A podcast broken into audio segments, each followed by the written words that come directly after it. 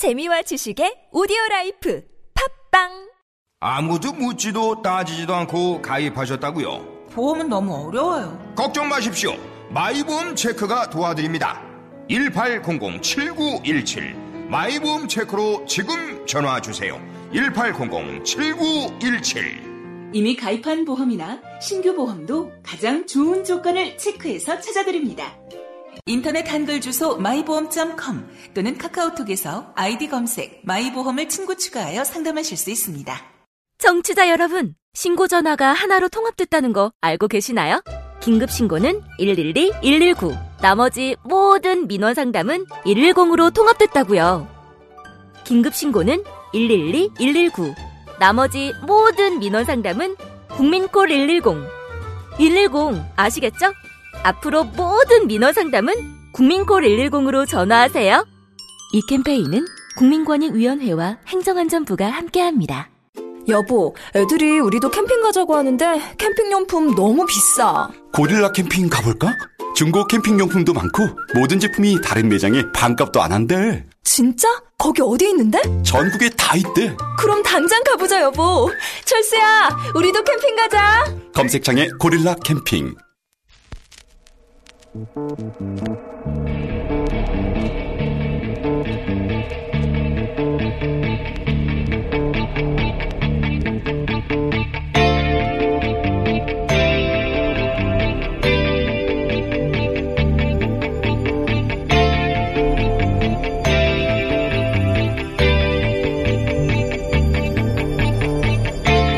안녕하세요. 김호준입니다. 국민연금 감사 결과 삼성물산과 제일모직 합병 당시 삼성 바이오로직스 기업 가치 평가를 조작했다는 것이 밝혀졌죠. 제일모직이 보유하고 있던 삼성 바이오로직스 지분 가치를 4조대에서 11조대로 부풀렸고 그 관련 자료는 삭제했다는 겁니다. 이 뻥튀기에는 삼정, 안진과 같은 회계 법인들도 동원됩니다. 국제 의결권 자문기구 ISS가 삼성 바이오로직스 기업 가치를 기업 가치를 3조대로 평가할 때 이들 회계법인은 19조, 18조대로 불리죠. 왜들 그랬느냐? 관련 기사에는 온갖 생소한 회계 용어들이 등장하지만 본질은 간단합니다. 그렇게 뻥튀기를 해야 이재용 부회장이 이득을 보니까 이거 모르는 사람이 있나요? 관련 기사 쓰는 기자들도 다 알 겁니다. 이게 다 이재용 부회장 위에 벌인 일이라는 걸 그렇게 기사를 쓰지 못할 뿐이죠. 금융위의 증권 선물위원회는 이 과정에서 벌어진 삼성 바이오로직스의 분식회를 놓고 심의를 현재도 벌이고 있죠. 삼성이 아니라면 누구도 빠져나오지 못할 이 명백한 일련의 범죄 혐의에서 삼성은 과연 빠져나올 수 있을까? 금융위의 결론을 주시합니다. 김호준의 관심이었습니다.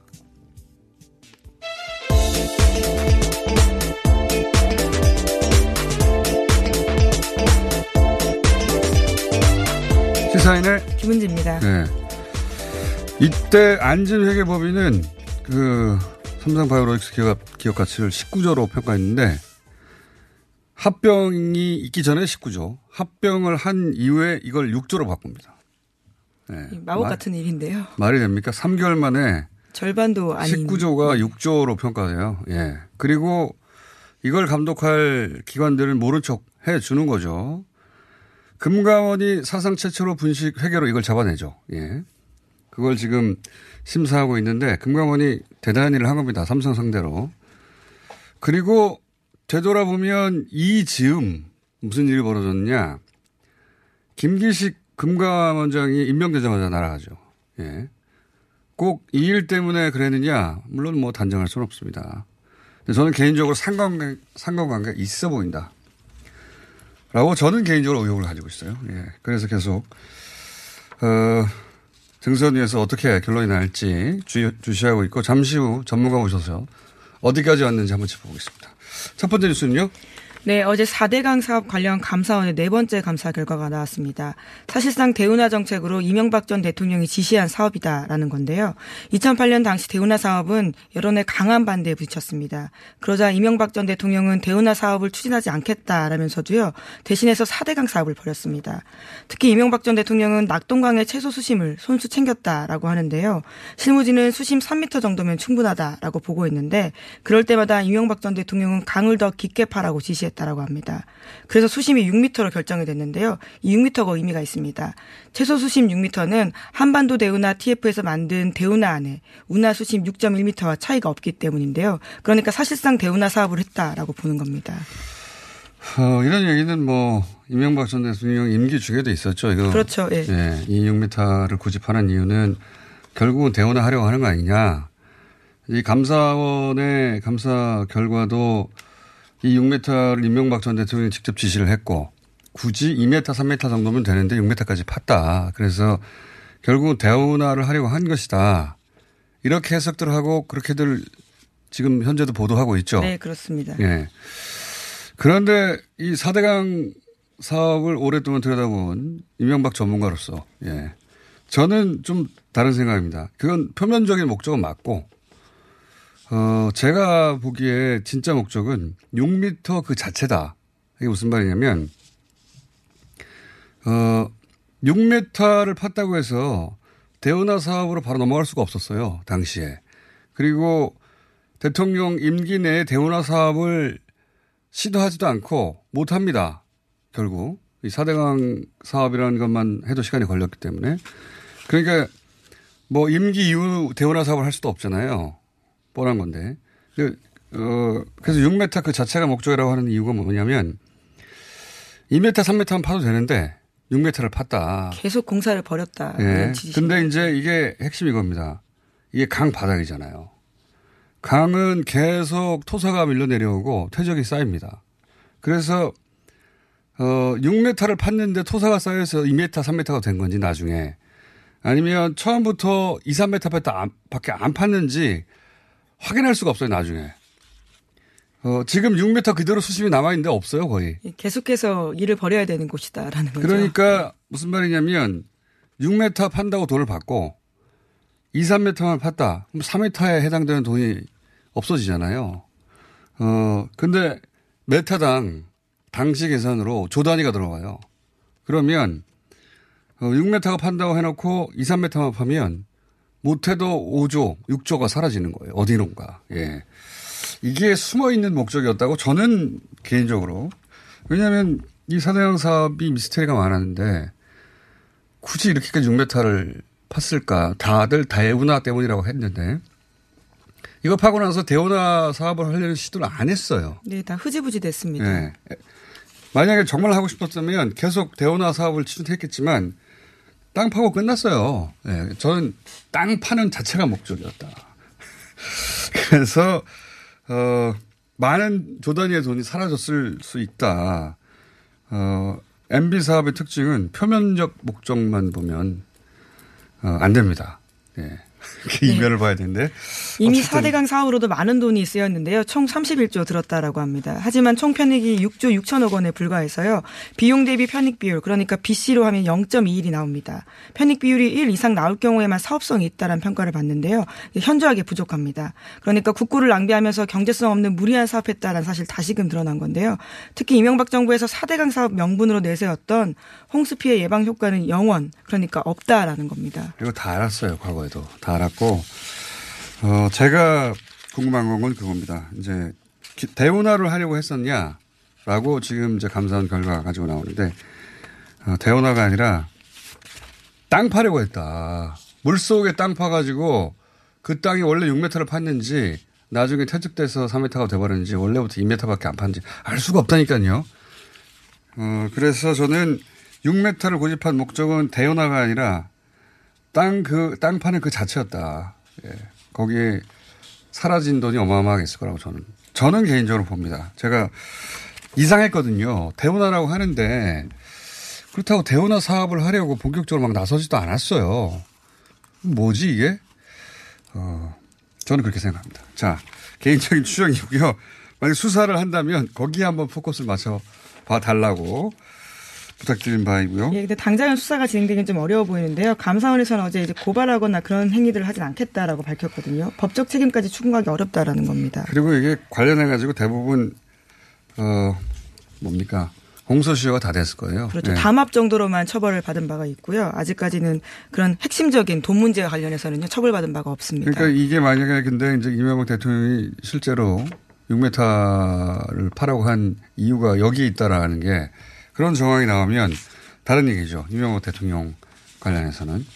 자, 그렇습니다. 어, 4대강 감사원 결과가 나와서 뉴스가 이런 뉴스가 나왔고요. 예, 그래서 관련해서 어제 KBS가 좀 추가 보도들을 했는데요. 이명박 정부에서 국정원이 4대강 사업 반대한 사람들을 사찰했는데 그 국정원 문건을 어제 공개한 겁니다. 당시 국정원의 민간인 사찰은 청와대 수석을 통해서 대통령에게까지 보고됐다라고 하는데요. 문건 내용들을 보면 반대 단체가 연대 방해를 위해서 기업 후원금 모금 차단해야 된다. 환경단체 핵심 인물 24명의 신원 자료 및 개인 비리를 수집해야 된다. 반대 단체 견제 방안으로 세무조사 압박해야 된다. 같은 것들이 있습니다. 그 원래 원래가 아니라 어제 뭐 계속 연달아서 나오지만 어, 이명박 박근혜 시절에는 뭐 사찰, 블랙리스트 그런 심부름센터 공화국이었어요. 다 공기관도 사기업도 어 이거 후원 못하게 하게 했다는 거 아닙니까? 사대강 반대하는 네, 그렇죠. 단체들에게 그리고 네. 아예 이제 홍보 활동비 같은 경우에도 문제 다 끊어버렸고요. 또 종교계 반대 주도 단체에 대해서는 개인 비리를 언론 보도하라는 식의 추진도 있었습니다. 어, 하여튼 뭐 4대강 감사원 결과 나왔는데 이게 수사를 이어질지는 두고 봐야 됩니다. 지금 뭐 수사 감사원은 수사 의뢰할 만한 사안이 지금 없는 거군요. 공소시효가 다 됐거나 대통령이 이런 사업을 벌이라고 했던 것 자체가 불법이 아니거든요. 예, 통치행위다라고 지금 판단을 하고 있기도 하고요. 또 그러니까- 이명박 전 대통령을 직접 조사하지 못했다라는 부분도 있습니다. 감사원이 해결할 수 있는 일은 아니고 어, 다만 억지로 6m를 팠다 여기까지는 밝힌 거죠. 억지로 팠다. 예. 자 다음 뉴스는요.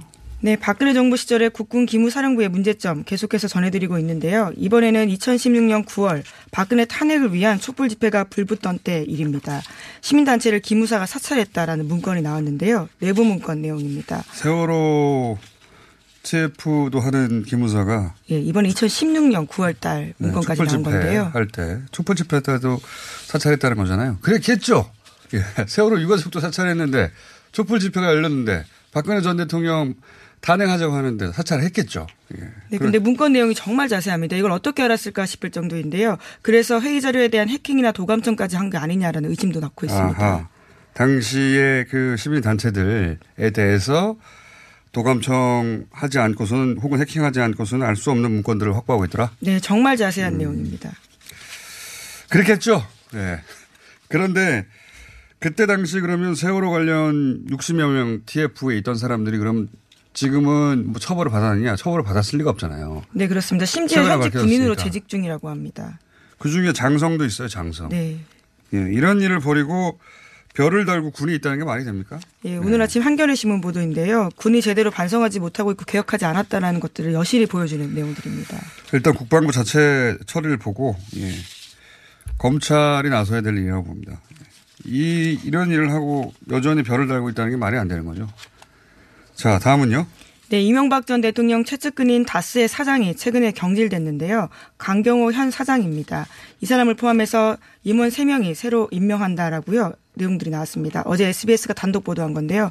문서에 대한 게시자, 그러니까 이러한 인사 내용에 대한 게시자가요. 인사팀이 아니라 이상은 다스 회장이었다라는 점들이 주목받고 있습니다. 아, 재밌는 뉴스네요. 그러니까 어, 이명박 전 대통령 측근인 사장을 이상은 회장이 자기 마음대로 경질했다는 거잖아요. 네, 사실 회장이기 때문에 자기 마음대로 할 수 있는데요. 이제까지는 그러지 못했습니다. 실질적인 회장이 아니었기 때문인데요. 이제까지 한 번도 인사를 하지 못했다는 거 아닙니까? 네, 그렇습니다. 인사팀 거쳐서 대표이사가 승인해서 인사 발령되는데 이것은 처음 다스 일에 처음 있는 일이라고 합니다. 그래서 반발한다는 거잖아요. 지금 다스 사장이. 그래서 이게 이제 이상원 회장이 어, 이명박 전 대통령이 수감된 이참에 회사를 진짜로 먹으려고 하는 거 아니냐 이렇게 해석하는데 그럴 수도 있고요. 또 하나의 가능성은 어, 이상은 회장과 이명박 전 대통령 사이에 모종의 비밀 합의가 있을 수도 있습니다. 무슨 얘기냐면 이렇게 바라보는 보도는 없던데 어, 인사권 행사하는 거 봐라. 인사권을 행사하는 사람이 주인이다. 그러니까 이상은 회장이 다스 주인이다. 이렇게 되면 법정에서 이명박 전 대통령 유리해지죠. 예. 어, 물론 이상은 회장이 실소유주라고 결론 내리지 않았어요. 검찰은. 이명박 전 대통령이 실소유주라고 결론 냈고 뭐 국민 대다수는 그렇게 생각하겠죠. 저도 그렇게 생각합니다. 그런데 이런 행위들을 봐라. 이 인사권 행사하는 것만 봐도 이상은 회장이 실제 주인이다라고 그렇게 하라고 이명박 전 대통령과 이상은 회장 사이에 모종의 합의가 있지 않았을까. 그런 가능성도 저는 있다고. 약속 대련이라는 그렇죠. 말씀이신 거죠. 어, 그러니까 정말로 꿀꺽하려고 하거나 아니면 어, 비밀 합의가 있었거나 만약에 후자다 비밀 합의다라고 하면 어, 이렇게 경질된 MB 인사 사장은 일부러라도 부당해고를 주장하면서 막 반발하겠죠. 혹은 그 전 사장은 아예 그 비밀 합의를 모를 수도 있고, 있고요. 모르게 하는 게 더 나으니까. 저는 개인적으로 후자의 한 표입니다. 왜 후자의 한 표냐면 비밀 합의가 있을 가능성이 더 높다고 보는 것이 어, 이상한 회장의 그동안의 행보를 보면 이렇게 큰 기업을 혼자 꿀꺽할 정도의 수완을 발휘한 적이 없어요 인생사에서 카드도 개인 카드도 뭐 사용한 적이 없고 그렇죠. 예. 최대의 돈 정해져 있었습니다. 쓸 수 있는 돈이요. 그래서 다스에서 그리고 다스에서 굉장히 무시당하면서 오랜 세월 어 게다가 다스 실 소유주가 책임져야 하는 예를 들어서 다스에 추징되는 세금만 해도 400억 대란 말이죠. 이상한 회장은 그런 돈이 없어요. 예. 그래서 저는 후자 가능성에 저로 개인적으로는 한 표입니다. 예. 그- 그렇게 해석하는 언론이 없어서 예. 이런 해석도 가능하다고 제 한 표를 던져 일단 놓습니다. 시간이 오늘은 예. 예, 영장 기각 소식금 두 가지 소식만 전해드리겠습니다. 네. 권성동 자유한국당 의원이 영장 기각됐고요. 또 뿐만 아니라 이채플 전 고용노동부 장관에 대한 영장도 기각됐습니다. 이거는 저희 영장 해설 전담 이정열 전 판사를 연결해야 되는 사안이군요. 이군요. 오늘은 민의가 잡혀서 내일 한번 연결해서 따져보겠습니다. 이 영장 기각이 말이 되는 건지. 오늘 여기까지 하겠습니다. 네, 시사인 김은지였습니다. 감사합니다.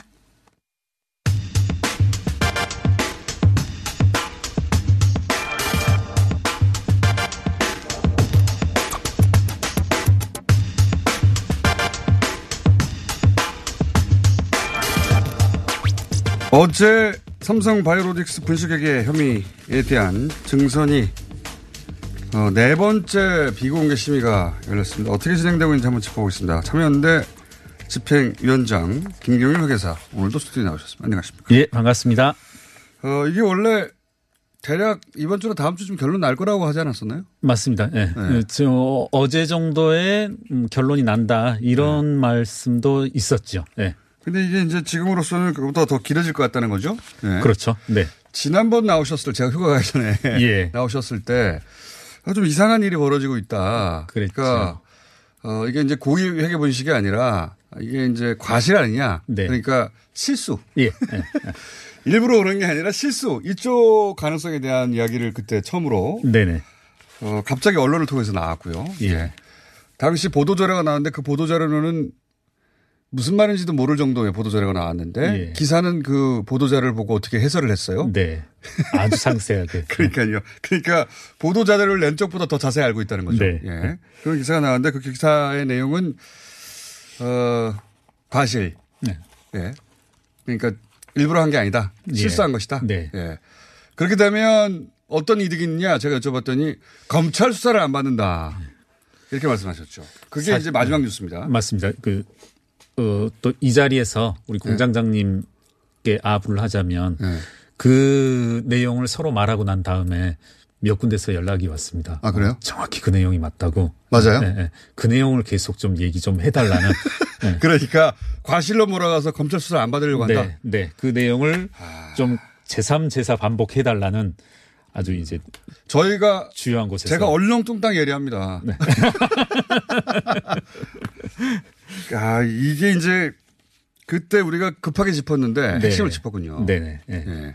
삼성 바이오로직스가 지금 삼성이 아니면 빠져나가기 힘들 정도의 외통수에 그렇죠. 걸렸는데. 그렇죠. 네. 예, 맞습니다. 걸렸는데 이건 못 빠져나갈 것이다 라고 예상하셨잖아요. 그렇죠. 누구도 뭐 빠져나갈 수 없는 사실 네. 어떻게 보면 이제 대단히 그 가볍다면 가벼운 사안, 쉽게 판단할 수 있는 사안. 가볍다는 건 사안이 가볍다는 게 아니라 이제 네. 너무 명백해서 네, 네. 고민이 네, 필요 없는 예. 그런 정도로 명백한 사안인데 어떻게 빠져나갈까 했는데 아 또 놀랍게도 과실이라고 하는 네. 그런 이제 꼼수를 만들어낸 거죠. 네. 그래서 그거 가지고 지금 계속 논란이 있나 봅니다 안쪽에서 예, 그렇습니다. 지금 당시 말씀하셨던 대로 3차 어, 증선위에서 어떤 요구를 했냐면 금융위가 금융감독원에 대해서 감리 조치 수정안을 가져오라고 했습니다. 그러니까 네. 이제 우리가 흔히 이제 그 업계에선 예를 드는 게 판사가 검사더러 공소장을 제작성해 와라 이런 요구를 한 것이거든요. 네. 수정해라 네. 공소장. 예. 예. 그래서 제가 알기로는 지금 어제 지금 뭐 또 이게 묘한 일들이 벌어지고 있는데 지금 어제 4차 증선위가 열린 이후로 네. 지금 언론들을 제가 뉴스들을 쭉 지금 들어오기 직전까지 다 점검을 해봤는데 감리 조치 수정안이 제출이 되고 네. 그것에 대해서 심의를 했다라고 보도가 나오고 있는데요. 그러면 이게 이제 금감원이 이제 검찰 역할을 하는 거니까요. 네. 예, 금감원이 분식 회계라고 했는데 네. 지금 금융위 상위 기관인 금융위에서 네. 마치 말씀하셨듯이 법 어, 판, 판사가 검찰한테 공소장 변경해. 예. 정확하게 잘 짚은 게 어, 그쪽이 아니고 다른 쪽이야. 이런 이걸 네, 요구한 거니까. 거죠. 예. 뭐가 어떻게 변경되는지 모르죠 지금. 그렇죠. 아, 그래서 네. 지금 언론에서는 뭐가 어떻게 변경이 돼서 그 변경된 내용을 가지고 어제 심의를 했었다. 뭐 이런 게 아니고 예. 금융감독원이 감리조치 수정안을 제출하고 그것을 가지고 했다고 하는데 제가 알기로 국회를 통해서 그리고 기타 여러 가지 경로를 통해서 알아본 바로는 금융감독원이 금융위의 요구에 대해서 거부한 것으로 알고 있습니다. 즉 감리조치 수정안을 제출하지 않은 것으로 아, 알고 있습니다. 그래요? 예. 예. 그리고 그러니까 실질적 공소장 변경해달라고 했는데 네. 변경 안 했다는 얘기네요. 예, 그렇게 네. 알고 있습니다. 예, 이건 뭐 국회를 통해서 여러 의원실을 통해서 복수로 확인한 것입니다. 그러면 이거는 이제 혐의가 A였는데 B로 바꾸자고 했는데 싫다고 한 거거든요. 예, 지금. 예, 그렇습니다. 금감원이 예. 버티는 거죠 지금. 그렇죠. 금감원이 버텼고 어제 잘하고 있네요. 아, 잘한 거죠. 한번 치고요. 금감원에 대해서 뭐 힘을 실어줘야 되는 거고 예. 당연한 것이고요. 어떻게 예. 보면. 예. 금감원 수정은 저는 이 일 때문에 날라갔다고 봅니다. 예. 김기식 전 원장은 저는 되돌아보면 예. 이일 때문에 날라간 게 아닐까. 왜냐하면 이거를 막 밀어붙였을 거거든요. 그렇죠. 예. 계속 있었으면 뭐 예. 저는 그렇게 개인적으로 생각합니다. 예. 자, 그러면 이게 그 생각만큼 깔끔하게 네. 어느 쪽으로든 결론이 안 나고 있나 보네요. 이게 제가 봐서는 지금 이제 지극히 이례적으로 지난 3차 회의에서 어떻게 했냐면 저희가 이제 그 금융위가 냈던 보도 자료를 다 다시 이제 한번 어, 다시 검토해 봤습니다. 특히 증선위를. 근데 증선위 1차 회의 때 어떤 게 있었냐면 김용범 부위원장께서 절대 앞으로 회의 내용에 대해서 공개하지 말라. 그리고 그 공개할 시에는 이에 따른 법적 책임이 따를 것이다라고 했는데 네. 3차 회의를 마친 다음에 제일 먼저 공개한 사람이 바로 김용범 부위원장이었거든요. 그게 삼성한테 유리한 내용이었습니다. 그렇죠. 네. 이와 같은 식으로 우리는 금융감독원의 감리조치 수정안을 제출을 요구할 것이고 그리고 이에 따른 논의를 할 것이다. 4차 회의에 의해서. 음. 그러니까 이게 어, 고의가 아니라 과실로 네. 어떤 길을 약간 찾았나 봅니다. 네. 그런 추정이 되는 행보네요. 그렇죠. 네. 그런데 어제 회의 결과에 대해서는 아무런 언급이 없습니다, 지금. 그리고 언론에서도 그에 대한 어떤 해석도 아까 뭐 감리조치 수정안이 제출돼서 토론하였다 이 말 말고는 없거든요. 그렇게 음. 보면 저도 약간의 어떤 뭐 그 추리를 해보자면 어, 그 금융위에 유리한 결과, 금융위가 바라던 결과는 나오지 안 나오지 않았나. 음. 따라서 많은 희망 사항들이 그동안 보도가 되고 여러 얼- 그 경로를 통해서 발표가 됐는데 그런 것들이 실패하지 않았나. 언론 플레이는 삼성의 특기니까요. 네. 예. 예. 근데 삼성이 정말 피하고 싶은 것은 이 건을 들고 검찰로 가는 거라는 게 그렇죠. 밝혀지는 거 있는 예. 와중인 겁니다, 지금. 네네네. 제가 보기에 삼성이 이 건으로 검찰에 가서 네. 어, 삼성과 지금 특히 뭐 삼성 특검, 네. 어, 삼성 특검이 아니고 뭐 최순실 특검이었지만 삼성과 그 검찰의 한판 승부를 벌였지 않습니까? 예. 근데 어, 삼성이 판정승하는 2심에서는 판정승을 한 거나 그렇죠. 마찬가지죠. 그렇죠. 네. 근데 이 건으로 다시 간다. 이 예. 건은 그 따지고 보면 최순실 건과 연결된 건이에요. 맞습니다. 예, 예, 예, 예. 연결된 건이라서 어느 누구보다 어, 검찰에는 이 이거하고 연결된 정보가 많이 있겠죠. 예. 예. 검찰에 가면 큰일 납니다, 삼성. 그렇죠. 맞습니다. 지금 가장 두려워하는 것이 이제 검찰로 가서 그 고의성에 대해서 네. 압수수색이라든가 이런 것들 통해서 이제 수색을 하고 이제 뭐 여러 가지 뭐 강제적인 절차에 의해서 수사를 받는 건데 저는 금감원에 없는 자료들이 삼, 그 검찰에 많을 거라고 보거든요. 그렇죠. 예. 예. 금융감독원이 이런 수사권이라든가 이런 건 없기 때문에 그리고 그 특검 때 어, 수사했던 내용들 중에 이- 네. 이것과 연결될 내용들이 있을 거 아닙니까? 쌓여 있는 그렇죠. 게. 예. 예를 들어 이제 며칠 전에 이제 보도가 됐습니다마는 국민연금 관리공단이 내부 감사 결과 이 삼성 바이오로직스 나아가선 삼성 바이오에피스 과대평가에 대해서 이제 결정적인 증거를 금, 국민연금 관리공단의 내부 감사에서도 이제 그렇죠. 밝혀냈지. 않습니까? 조작했다는 거. 네네. 예, 부풀리게 했다. 예. 연결되는 거 아닙니까? 그것도? 그렇죠. 예. 이것들이 뭐 직접적으로 연관되고 말씀하신 이제 우리가 뭐 최순실 사태 이것에 이제 근간이 또 국민연 뭐야 제일모직 삼성물산 합병 건이니까요. 예. 그렇죠. 네. 네. 그 최순실에게 매달릴 수밖에 없었던 것이 삼성에서 예. 이게 굉장히 무리수인데 예. 이게 되도록 만들어 준 거 아닙니까? 그렇죠. 한마디로 하면 예, 예. 이게 이재용 부회장이 회사 넘겨 넘겨받는 과정에서 말도 안 되는 그 주가 부풀리기를 통해서 결국 성공했는데 그렇죠. 이걸 가- 금융 감독 기관들이 다 눈 감아줘야 되고 예. 어, 관리기관들이 다 모른 척 해줘야 되는데 그걸 해준 거예요. 그렇죠. 예. 그걸 해준 것이 그걸 그렇게 성공했죠. 네. 근데 최준 사태가 터지면서 들킨 거 아닙니까? 맞습니다. 예. 들켰는데 그 중에 가장 핵심적인 이 삼성 바이오로직스 분식 회계 건이 남아 있는데 예. 요게 분식 고의 분식 회계라고 결론이 나면 네. 그러면 삼성 이재용 부회장 큰일 나죠. 그렇죠. 다시 이제 과거 이재용 승계와는 아무런 연관이 없다라고 판단했던 2심 판결에 대해서도 우리가 이제 다시 감옥으로 돌아가셔야 거죠. 됩니다. 네. 맞습니다. 감옥으로 돌아가시는 정도가 아니라 형량이 크게 늘어날 수 있습니다. 그렇죠. 예. 예. 그러니까 이건 삼성 바이오로직스 분식 회계건이 아니라 이재용 부회장이 감옥에 돌아가서 앞으로 몇 년은 나오느냐 못 나오냐 할 사안이 되어 있는 건이다. 예. 예. 예, 그렇게 예민한 건이다. 그러니까 네네. 검찰로 가고 싶지 않은 거죠. 그렇죠. 예. 예. 본질이 이러하다. 맞습니다. 예. 어, 그래서 여기 등장하는 수많은 그, 그 전문 용어들, 회계 용어들 기사 읽다가 포기하게 되거든요. 그렇죠. 아주 어렵고 예. 그리고 회사가 너무 많이 나와요. 저희조차도 이제 뭐 삼성 바이오 로직스, 바이오 에피스, 바이오젠, 예, 뭐 네. 계속 그리고 또 이제 뭐 콜옵션 행사, 예. 뭐. 예. 그다 생소한 회사 이름인데다가 콜옵션 또 뭐야. 그 다음에 뭐, 어, 회사 가치를 이렇게 평가했다가 저렇게 평가했다가. 그렇죠. 기타 네, 등등. 회계법인들이. 몰라도 된다. 몰라도 됩니다. 그 몰라도 되고, 어, 이게 다 삼성의 이재용 부회장이 감옥에 안 가기 위해서 예. 노력하고 예. 있는 예. 일들이다. 근데 이게 검찰로 넘어가지 않게 하기 위해서 엄청나게 발버둥 치고 있다. 그렇죠. 예. 어, 각계의 각층이 나서서 지금 그 작업을 하고 있죠. 근데 전화해서 이 사안을 어, 제대로 짚었다고 말해준 내부자는 누굽니까? 아, 그건 이 방송이 끝나고 말씀드릴게요. 중간중간에 저희가 예. 이렇게 짚어보기로 하겠습니다. 네. 어, 뉴스가 있는데 해석이 안 될 만큼 복잡해서 뉴스를 잠깐 해설해드리는 의미로 짚어봤습니다. 오늘 감사합니다. 예, 고맙습니다. 참여연대 집행위원장 김경률 회계사였습니다. 하루에 두 번씩은 꼭 간 것 같아요. 속이 굉장히 편해진 것 같아요. 휴지에도 하나도 안 깔끔하게 끝나더라고요. 그만 넣고 싶은데도 이제 계속 나오더라고요. 눈 뜨니까 바로 화장실 가고 싶더라고요. 양은 감당이 안 되더라고요. 너무 많아가지고.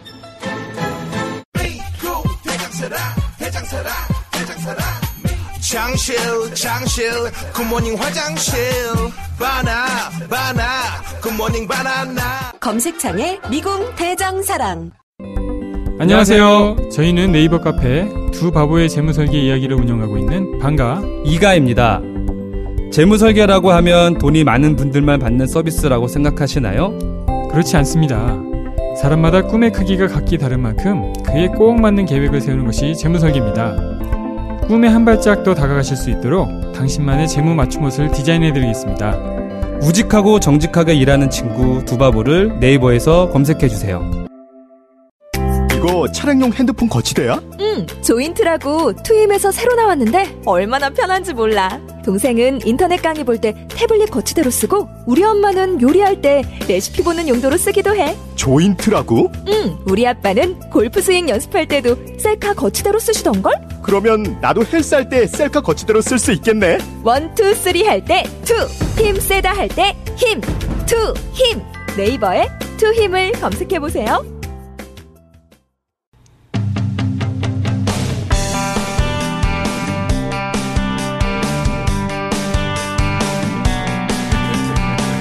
자유한국당 혁신 비상대책위원회 준비위원장 안상수 위원장님 저희가 스튜디오에 직접 모셨습니다. 안녕하십니까? 예, 안녕하십니까? 아, 이게 보통은 비대위원장으로 바로 가는데 비대위 준비위가 생긴 건 제가 처음 본 것 같습니다. 그죠? 예, 그렇다고 그래요. 우리가 네.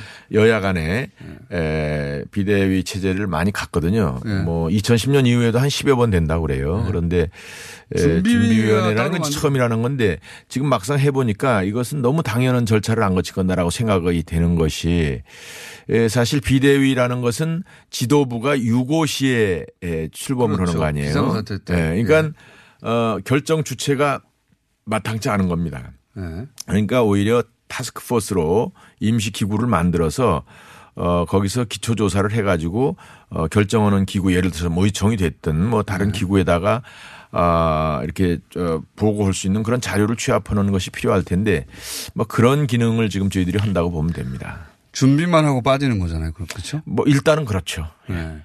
그러고 나서 비대위에 참여하실 예정인가요? 저는 개인적으로 그럴 생각이 없습니다. 그러시고. 예.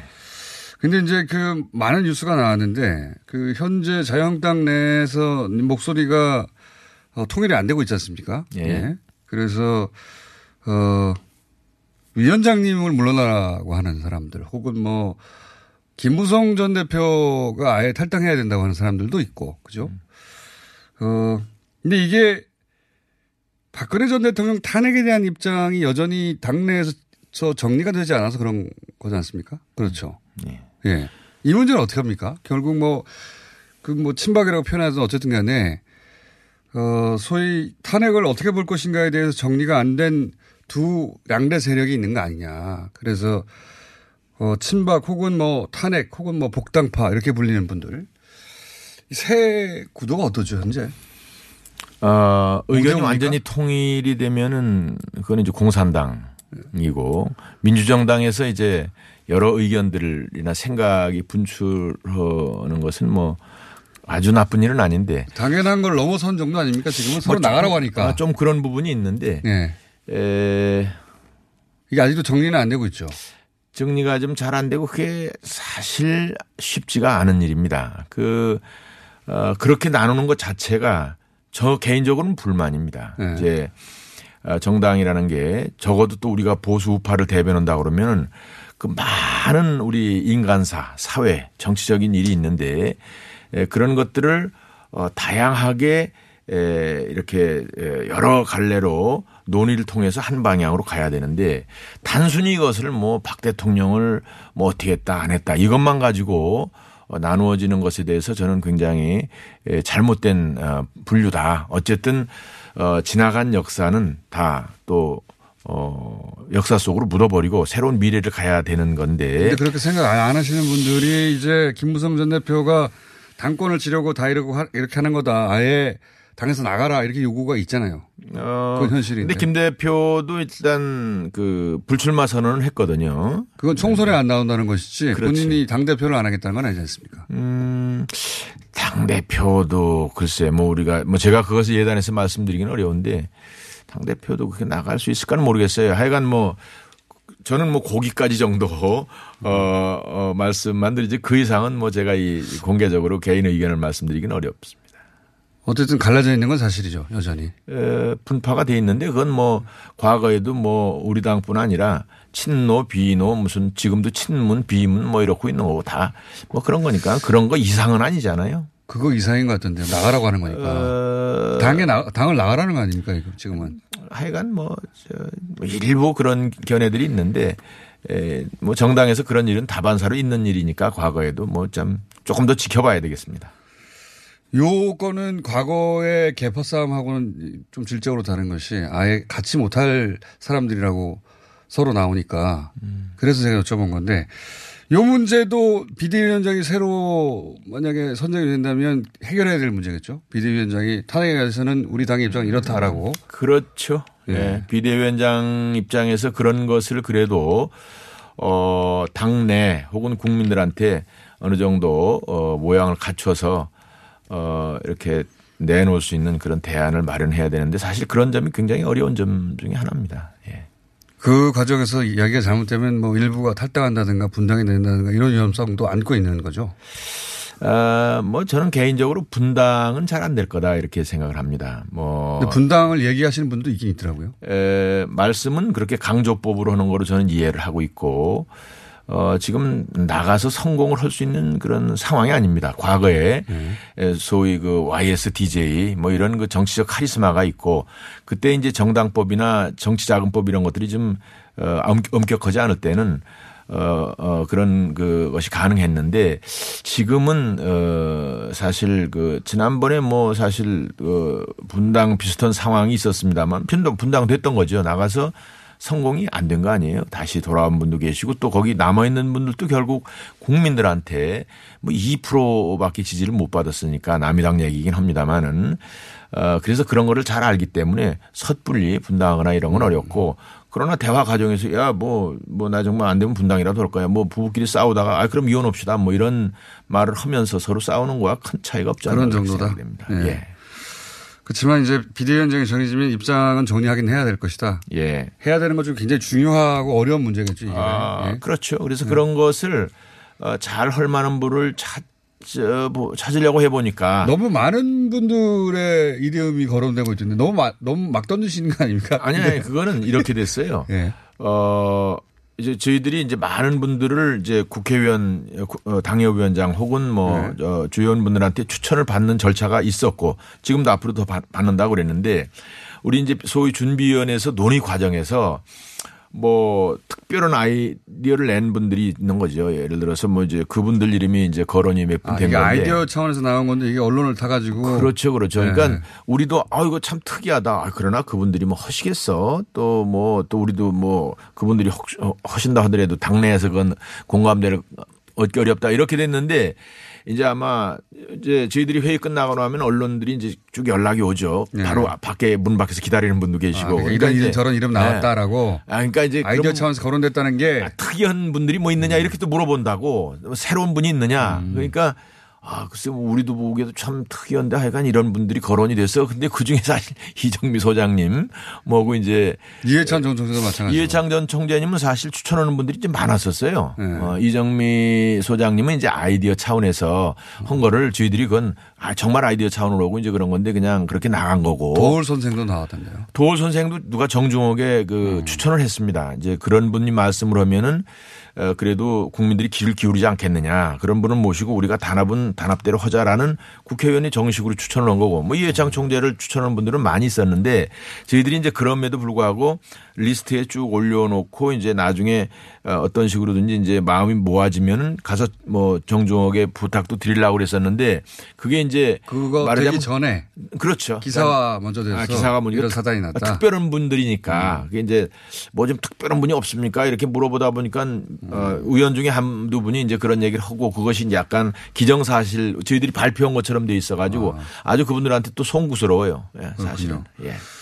그런데 그 중에서 이제 김병준 교수 같은 경우에는 보도된 바 기준으로는 거의 유일하게 긍정적인 반응이 나왔어요. 뭐 음. 그런 정식 제안이 온다면 고려해 보겠다 수준에. 예, 예. 그럼 김병준 교수가 이렇게 얘기한 것을 보고 어, 기자들은 아, 이 얘기가 됐나 보다 이렇게 판단하는 경우가 꽤 있던데. 음, 뭐 저- 적어도 제가 준비위원장으로 된 이후에는 그런 접촉은 없었고 아직 김병준 교수에도 직접 정식 제안을 안 한 겁니까? 예, 예, 예. 아마 물밑 접촉. 물밑 접촉도 한 적은 없고 다만 우리 국회의원들을 많이 아시더라고 피차에 상호 간에 그래서 어, 그런 대화가 있은 것 같고 아, 위원장님 하신 적이 없고 혹시 예. 친한 사람들이 그렇게 뭐 그렇죠. 개인적으로 당내, 물어봤을 수는 있을. 것이다. 예, 그렇죠. 아. 그리고 이제 우리 에, 이제 푸 지금 그야말로 우리 풀에 이렇게 네. 모신 분들도 어 추천한 분들이 그냥 내가 여기다 추천을 해볼게 뭐 이런 정도는 한 분들도 꽤 있을 거다. 근데 그 중에서도 이제 소위 유력하게 에, 그 언론에서도 일단 말씀이 됐고 또 우리가 결정을 하면 아 저 정도면 뭐 괜찮겠다 이런 분도 좀 있습니다. 유력한 후보 중에 한 분인 건 맞군요. 그러면 김병준. 그렇죠, 그렇죠. 어, 그렇군요. 예. 그 외에도 그러면 언론이 특이한 이름은 아니어서 보도는 안 됐지만 후보군 유력한 후보군으로 꼽을 수 있는 사람들이 몇, 몇 분이 됩니까 지금 대략? 어, 지금 현재 발표 이제 그렇게 언론에 나온 분들을 제외하고도 한 30여 분 있는 거고요. 30분은 너무 많지 않습니까? 그래서 유력으로 줄여보자면. 아, 그거를 이제 뭐 아까 대여섯 분으로 줄인다고 말씀을 드렸고 왜냐하면 추천한 분들을 저희들이 그래도 적어도 국회의원이나 당협위원장들이 추천한 분들을 우리가 임의로 그냥 초기에 이건 돼 안 돼 이렇게 얘기할 수는 없잖아요. 이렇게 나름대로 표를 만들어서 분석을 해가지고 수엇 분석. 어, 예.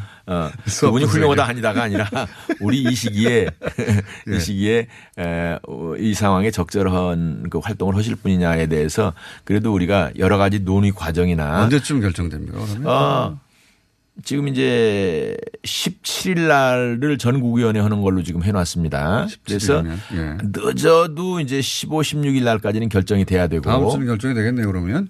그렇죠. 예. 예. 다음 17일 날이 아마 다음 다음 줄 겁니다. 예. 주초. 예. 그러니까 제가 들은 설 중에 전원책 변호사가 사실상 내정됐다 이런 설도 있던데 이게 낭설입니다. 한 분인데 뭐 여러 사람 내정됐다고 말씀하시네. 전원책 그 변호사도 리스트에는 사실 있습니다. 아 그래요? 예. 예. 유력한 후보군 중에 한 분입니까? 아니 뭐 그걸 그렇게 지금 말씀드릴 수는 없고. 예, 그러니까 뭐 그렇게 또 이름을 짚어서 말씀하시니까 제가 네. 대답을 했는데 이것도 또또 실수가 아닌지 모르겠네. 이미 말씀하셨는데 할 수 없습니다. 아니, 저도 이제 하도 이제 많은 사람들이 관심이 있다 보니까. 예. 네, 전원책 변호사 이름도 거론됐다고 하는 거 제가 들어서. 예. 네. 예. 근데 거론되는 수준이 아- 아니라 아예 내정돼 있다라는 식으로. 아, 내정 아무도 지금 내정돼 있지 않습니다. 확실합니까? 아무도 아이고 100% 확실합니다. 그건 뭐 우리 김어준 김어준 공장장한테 잘못 보이면은 이거 뭐 미래가 없는데. 아, 제가 요전에 예. 에, 저는 이제 정치를 하면서 무슨 보수 따라다니거나 아니면 뭐 선거할 때 이 연예인들 뭐 많이 이렇게 초청하고 그러지 않거든요. 네. 되게 그렇게 합니다만은 뭐 아주 하는 건 아닌데 아, 그런데 요전에 한번 여기 나갔다 왔잖았어요. 예, 예. 여기 출연을 했었는데 나오셨었죠. 에, 검색 순위가 1등이 됐다는 거야. 예, 그랬었죠. 어, 그래서 그게 김호준 씨랑 이거 뭘 해야 뭐가 장사가 되나 보다 이렇게 생각했는데 오늘 또 와서 기분 맞습니다. 좋게 네. 지금 하고 있는데 뭐가 올라갈지 모르겠네. 안상수 전원책 동시에 올라갈지도 모르겠습니다. 자, 그러면 다다음 주 정도에 누군가 한 사람이 결정될 것이고 그리고 앞서 문제가 됐던 이 탄핵과 관련된 입장 정리도 그분이 할 것이고 예. 그리고 나서 당이 안정한 체제가 되면 그다음 정계 개편은 어떻게 되냐 이런 얘기들을 하는데요. 그리고 그 비대 체제는 얼마나 갈 것이냐. 예.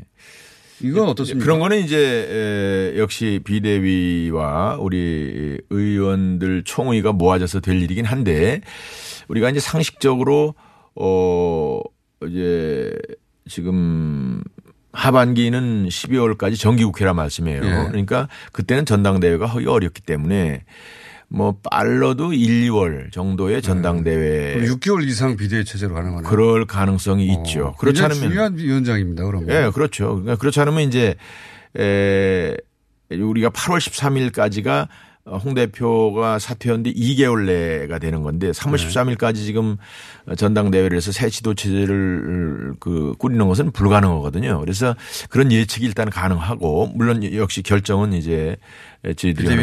아니고 예, 네. 그렇습니다. 하지만 예상되는 바로는 이 체제로 내년 1, 2월까지는 갈 것이다. 음. 예, 예, 그렇게 예상되고 어, 상당한 기간입니다. 상당한 기간이죠. 그래서 네. 사실 비대위원장이 굉장히 중요한데 에, 그 기간 중에 우선은 뭐 정기 국회 기간이기 때문에 원내 대표나 어, 원내 대표 단위 네. 에, 지금 음, 그 국감을 비롯해서 여러 가지 이제 에, 국민을 위한 그 국회 활동을 하게 되기 때문에 거기 포커스가 맞춰질 것이고 어 소위 그래서 김성태 중앙- 대표가 원내 정당 얘기하셨나 보네요. 그렇습니다. 그리고 이제 중앙당이라는 거는 이제 에 이제 어떻게 보면 그냥 관령이라면 일상적인 업무만 보는 건데 지금 저희들은 그렇게 해서는 안 되고 그 우리 보수파의 어떤 대표 주자인 자유한국당이 에 새로운 미래를 변화된 모습 혹은 희망을 주는 그런 모습으로 거듭나야 되기 때문에 그런 것에 대해서 어, 여러 가지 작업을 해야 된다고 봐야 되죠. 그 작업 속에 지금 보수가 이렇게 분열되어 있어서 이런 성적이 나왔다고 분석하는 분들도 있지 않습니까? 예. 그게 유일한 원인은 아니지만 그것도 주장 원인이라고 볼 수 있는데 그러면 그래서 정계 개편 얘기가 끊임없이 나왔는데 그게 이제 바른미래당과 당대당 결합은 어려, 어려운 상황이잖아요. 지금 당장은. 그렇죠? 뭐 그렇게 볼 수도 있죠. 아, 그, 그, 안 그렇게 볼 수도 있습니까? 음, 뭐, 뭐 정치라는 게 천변만화한 일이기 때문에. 아, 그럴 수도 있는 거군요. 뭐 그렇죠. 네. 어허. 그, 그런 것도 한번 따져보겠네요. 비대위 체제 내에서. 아, 뭐 그럴 수 있겠죠. 어, 그럴 수 있겠죠. 다만 또, 어, 거기에 제 개인적인 의견을 덧붙인다면 이제 정계 개편이 됐든 음, 이런 그 당의 어떤 혁신적인 변화를 인적인 청산까지 포함해서 한다는 것은 대개 공천을 그렇죠. 어, 직전 상황밖에는 불가능한 겁니다. 2년이 남았는데 그게 네, 불안하죠. 그래서 뭐 국회의원 한 사람 한 사람이 또뭐 다들. 우습게 알지만 그렇습니다. 바로 네. 입법기관이고 헌법기관이고 어떻게 그래서 만들어 갑니까? 예, 그리고 어떻게 그걸 그 그분들의 의지를 그렇게 꺾어서 뭐 이렇게 할 수 있는 방법이 없어요. 스스로 하겠다면 모르겠지만 불가능하죠. 그렇습니다. 근데 네. 그것을 국민들께서나 혹은 일부 언론에서는 뭐 그게 뭐 그냥 지도부가 되면 막 그냥 칼 휘두르면 다 되는 거로 생각하는데 네. 이게 되질 않습니다. 불가능한 일이고 따라서 지금 이제 정계 개편이라는 것도 인위적으로는 어렵다. 그래서 저는 그나마 우리 자유한국당을 온전하게 어쨌든 우리가 30% 가까운 지지를 얻었고 제1야당으로는 뭐 확실히 이제 그, 그 어려운 여건 속에서도 폭망이라고는 하지만 그래도 지지를 받은 거란 말씀이에요. 그래서 자유한국당을 정비하고 이래서 그 외연을 계속 넓혀가면서 그 과정에서 뭐, 어, 여러 관련된 바른미래당과 당대당 결합도 모색해 보고. 뭐 그렇겠죠. 예. 그게 어렵다면 예를 들어 유성민 전 대표를 비롯한 탈당파들만 다시 합치는 가능성 이런 것도 모색해 보겠네요. 아, 그런 얘기를 제가 함부로 할 수 없죠. 그, 그렇지 않아도 뭐, 어, 지금 민주당이 뭐 이렇게 흡인력을 발휘해서 다른 그, 어, 저, 여당, 여당, 여, 여당이라고 그래야 되나? 뭐 정의당을 뭐라고 그래야 될지 모르겠네. 저쪽 평민당 뭐 하여간 여당처럼 하니까. 그래서 거기를 좀. 범진보라고 부릅니다. 어, 예. 의원 빼가기 한다고 그래서 뭐 그냥 그러면 절대로 협조 안 하겠다 뭐 이러는 파인데 제가 만약에 어디서 무슨. 아, 그렇게 어, 몇 잘- 명만 어, 한다고. 오히려 당대당은 크게 네. 모색해 볼 수 있지만 예, 몇 예. 명을 예. 따로 뽑아온다든가 이런 건 하지 않을 그렇죠. 것이다. 이제 본인들이 뭐 판단을 해서 탈당을 하고 뭐 이렇게 있다가. 한다면 모르지만 그거를 저희들이 의도적으로 하는 거는 그러면 큰 틀에서는. 오히려 어렵다고 하는 당대당 결합에 대한 모색을 해보는 게 자유한국당으로서는 큰 가능성이겠네요. 예. 어, 보수층 전체가 이해한다면 그게 제일 좋은 모습이죠. 근데 이제 거기서 안철수 전 대표가 그러면 오케이를 해야 되는데 그게 이게 되겠습니까? 그 그런 이야기를 해보신 적은 혹시 있습니까? 아유 그런 건 뭐 저는 제 영역 범위에 있지 않는 일이고 어 뭐 쉽지는 않겠지만 세상에 또 안 되는 일도 없는 거고 안 되는 일도 없는 거죠, 사실은. 오늘 여기까지 하고요. 어, 한 번 더 나오셔야 되겠습니다. 결정되는 예. 즈음 돼서. 그렇게 하시죠. 예. 안상수 감사합니다. 자유한국당 비대